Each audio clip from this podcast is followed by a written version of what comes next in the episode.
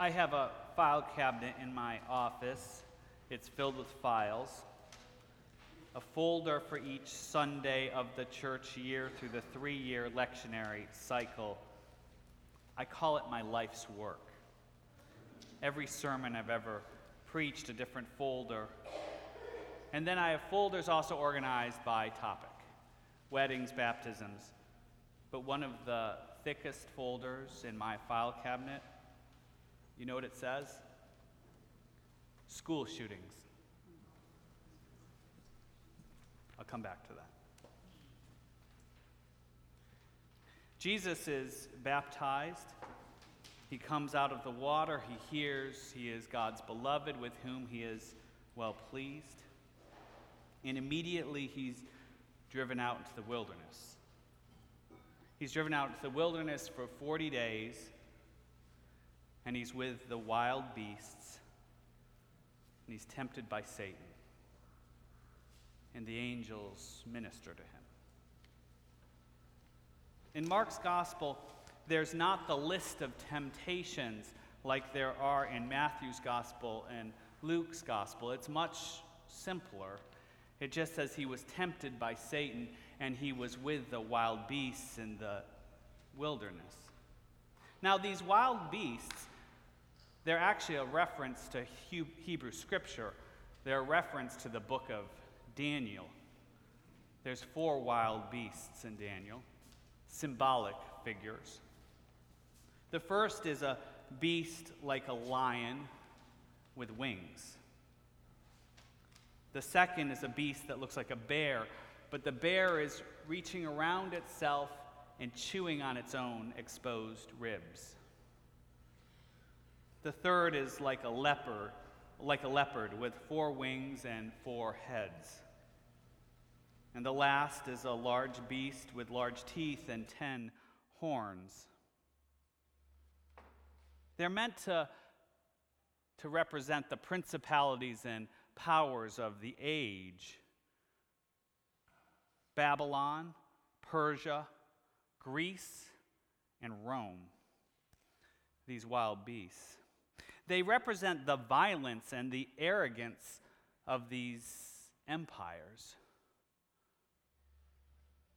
So Jesus is there, sitting with them, with the wild beasts, tempted by Satan. I wonder what Satan was tempting him with. I think it's this Satan was tempting Jesus to be comfortable with those wild beasts. To sit there, to think somehow it was normal to be with these wild beasts surrounding him. To be there in the middle of them with their, their blood dripping from their jaws, with their fierce claws. I think Satan was tempting Jesus to be comfortable with being uncomfortable. That's Satan's temptation. To feel that it's normal to be there with the wild beasts. I think it's, it's a similar temptation, maybe that we have, to somehow think it's normal to have homeless people on the streets. Or the temptation we have to think it's just the way life is that there's lines at food pantries. Or that there's food pantries at all, actually. Or for us to just get used to that glaciers are melting and we're experiencing the largest loss of animal species at any time in world history. Or us to think that it's normal that families can be ripped apart because Congress can't fix dysfunctional immigration laws. Or that women, they'll just be harassed. Our daughters, they'll be sexually assaulted. That's just what happens. Satan tempts us to think this is just the way it is. That black people, they get pulled over more on Washington Road in Mount Lebanon than white people. Just the way it is. Or to be comfortable with that each year dozens of children will be killed just because they went to school or to a nightclub or to a concert. Satan's greatest temptation is that we adjust to being uncomfortable, that we adjust to accepting violence, that we adjust to accepting injustice. It's just the way it is. Business as usual. This week, as we gave our loved ones Valentines and we spread ashes on our forehead, 17 people were killed in Parkland, Florida. Alexander, Carmen, Eliana, Meadow, Helen, Peter, Alyssa, Scott, Martin, Nicholas, Aaron, Jaime, Christopher, Luke, Cara, Gina, Joaquin. 17 lives were ended because they went to school or to work that day. Their families devastated, their community devastated. It will be generations before that community will know a new reality. Years before those families are in a new place, if ever. Our temptation, Satan's temptation, is that we become comfortable with this situation. Yesterday, our Bishop, Dorsey McConnell, wrote a, wrote a pastoral letter to us all. I want to commend it in its entirety to your attention, but I'm going to read from it right now. From Columbine to Parkland, we have witnessed something terribly wrong with American culture. Breaking out into the intentional and focused slaughter of our children. In the end, and in spite of active movements to change laws and to limit the spread of weapons among ill and unstable people, the result after nearly 20 years has been little more than frustration on one side and resistance on the other. What we are dealing with is not merely a political matter that can be resolved through national debate.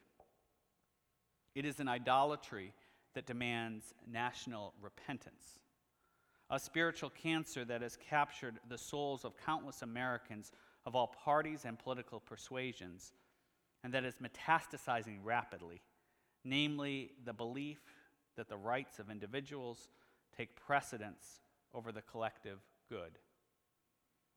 There are both progressive and conservative versions of this false deity, but the result is the same tribalism, hatred of those who differ self will on a national scale, our easy willingness to project our darkness onto one another and seek their destruction.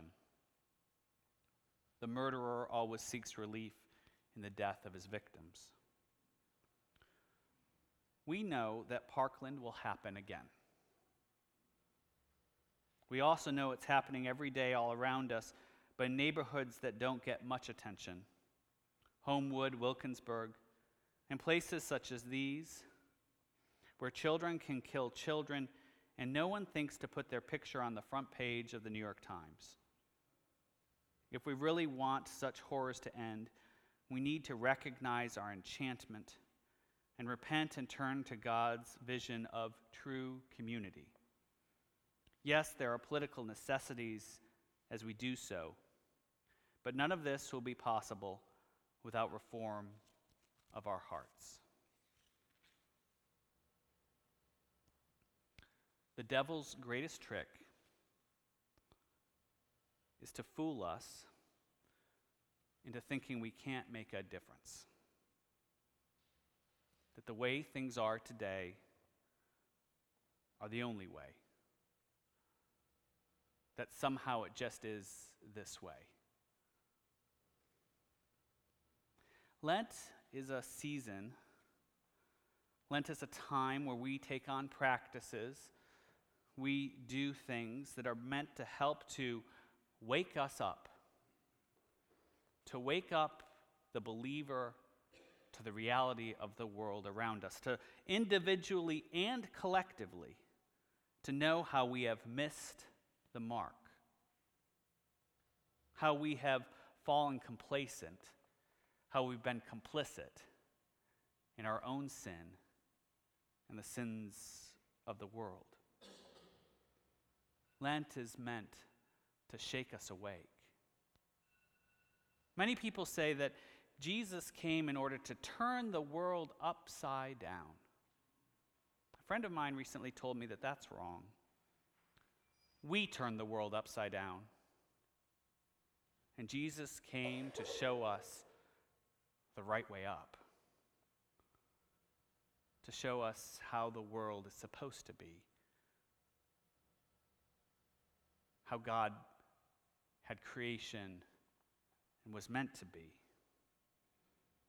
Community of peace, of abundance, of equality, of safety, where no one is left out, everyone is included, and where justice and peace are deep in the fabric of all of our lives together.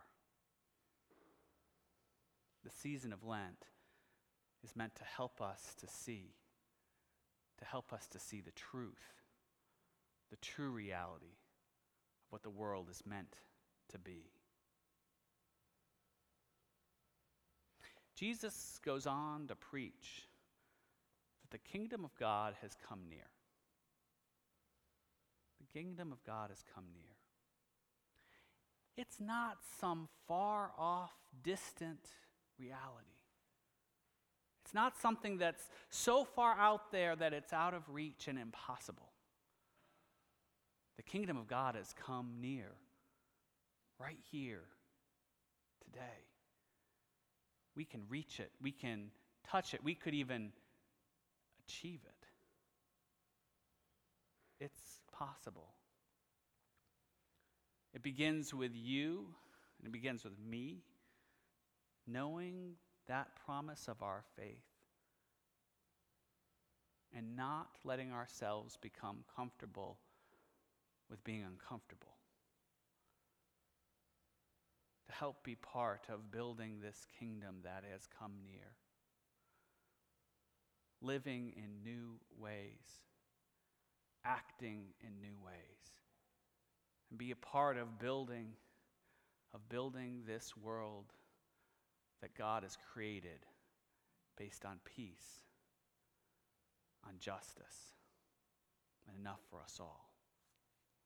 So join me in this Lenten journey to wake up and to know what we have right now, it's not enough. Amen.